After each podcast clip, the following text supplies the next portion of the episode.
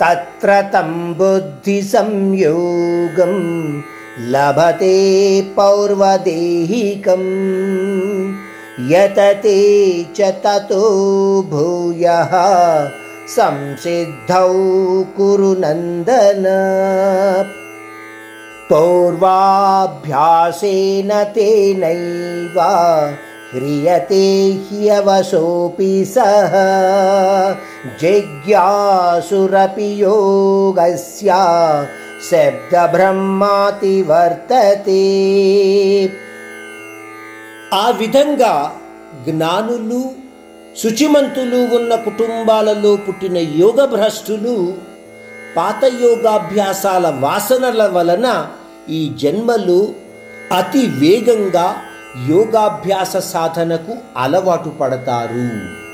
ఇంకొక విధంగా చెబితే పాత జన్మలలోని కొన్ని కర్మవాసనలు ఈ జన్మలు స్వాభావిక తత్వాలుగా వచ్చే అవకాశము ఉంటుంది. అందువలన అటువంటి వ్యక్తులు మోక్షప్రాప్తికి మరి కాస్త ఎక్కువగా ప్రయత్నించడానికి అవకాశము ఉంటుంది. ఎందువలన? వాళ్ళలో పాత జన్మల యొక్క కర్మవాసనలు ఉన్నాయి కాబట్టి. సూక్ష్మంగా చెప్పుకుంటే పాత జన్మలలో పుణ్యకార్యాలు లేదా యోగాభ్యాసాలు చేసిన వాళ్ళు అవి సంపూర్ణంగా చేయలేనప్పటికీ మరుజన్మలలో ఆ అభ్యాసాలను మరి కాస్త వేగంగా పొందడానికి మరి కాస్త ఎక్కువగా ప్రయత్నిస్తూ ఉంటారు. అర్జునుడు అడిగిన ప్రశ్నకు ఈ సమాధానాలు పరమాత్ముడు ఈ ప్రకారం ఇస్తున్నాడు. అటువంటి వ్యక్తులు సాధారణ లేదా స్వాభావిక తత్వం ద్వారానే మోక్షప్రాప్తి రూపమైన యోగాభ్యాసము వైపు మనసును మళ్ళిస్తూ ఉంటారు. అంటే అది చాలా సాధారణంగా జరిగిపోయే విషయంగా పరమాత్ముడు ఇక్కడ అర్జునుడికి తెలియచేస్తున్నాడు. పరమాత్ముడు ఈ శ్లోకంలో యోగాభ్యాసము పూర్తి చేయలేని వ్యక్తి యొక్క యోగాభ్యాస శక్తి గురించి చెప్తున్నాడు.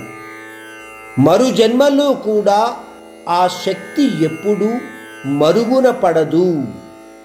అంటే మరుజన్మలో అనేక రకమైన గుణగణాలు కలిగిన వ్యక్తుల మధ్య ఆ యోగాభ్యాస సాధన చేసిన వ్యక్తి ఉన్నప్పటికీ లేదా అటువంటి వ్యక్తి విపరీతమైన పరిస్థితుల్లో ఉంటున్నప్పటికీ కూడా ఆ యోగాభ్యాస శక్తి ఎప్పుడూ మరుగున పడదు. ఆ పునర్జన్మ అభ్యాసం ద్వారా అటువంటి వ్యక్తి నిస్సందేహంగా ఆ పరమాత్ముడి వైపు ఆకర్షితుడు అవుతాడు. ఎందువలన?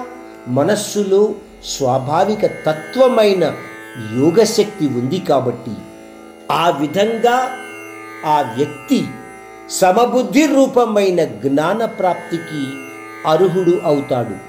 అందువల్లనే కొద్దిగా జ్ఞానం తెలిసిన వ్యక్తులు సాధారణ నిత్య సంసార కర్మలలో ఇరుక్కుపోయిన వాళ్ళని మంచి కర్మల వైపు కూడా దృష్టిని పెట్టండి అయ్యా అని హెచ్చరిస్తూ ఉంటారు. ఎందుకంటే మంచి కర్మలు చేస్తే మరుజన్మలలో కూడా వాటి యొక్క ఫలితం కనబడే అవకాశము ఉంటుంది కాబట్టి